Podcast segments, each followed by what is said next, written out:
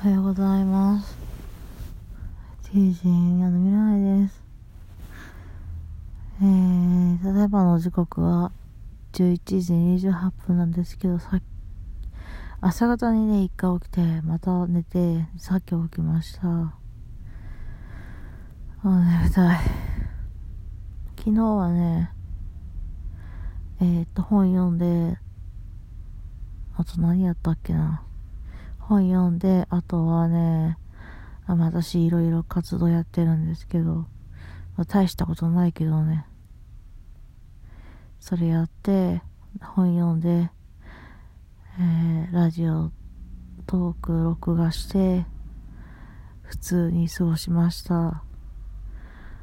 まあ、今やってることがね、将来つながるかどうかわかんないですけど、まあ、今日も頑張ります。ぼちぼち。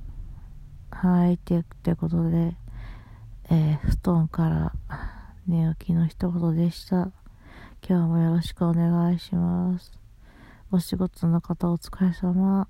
ではそれではまたお会いしましょう。バイバイ。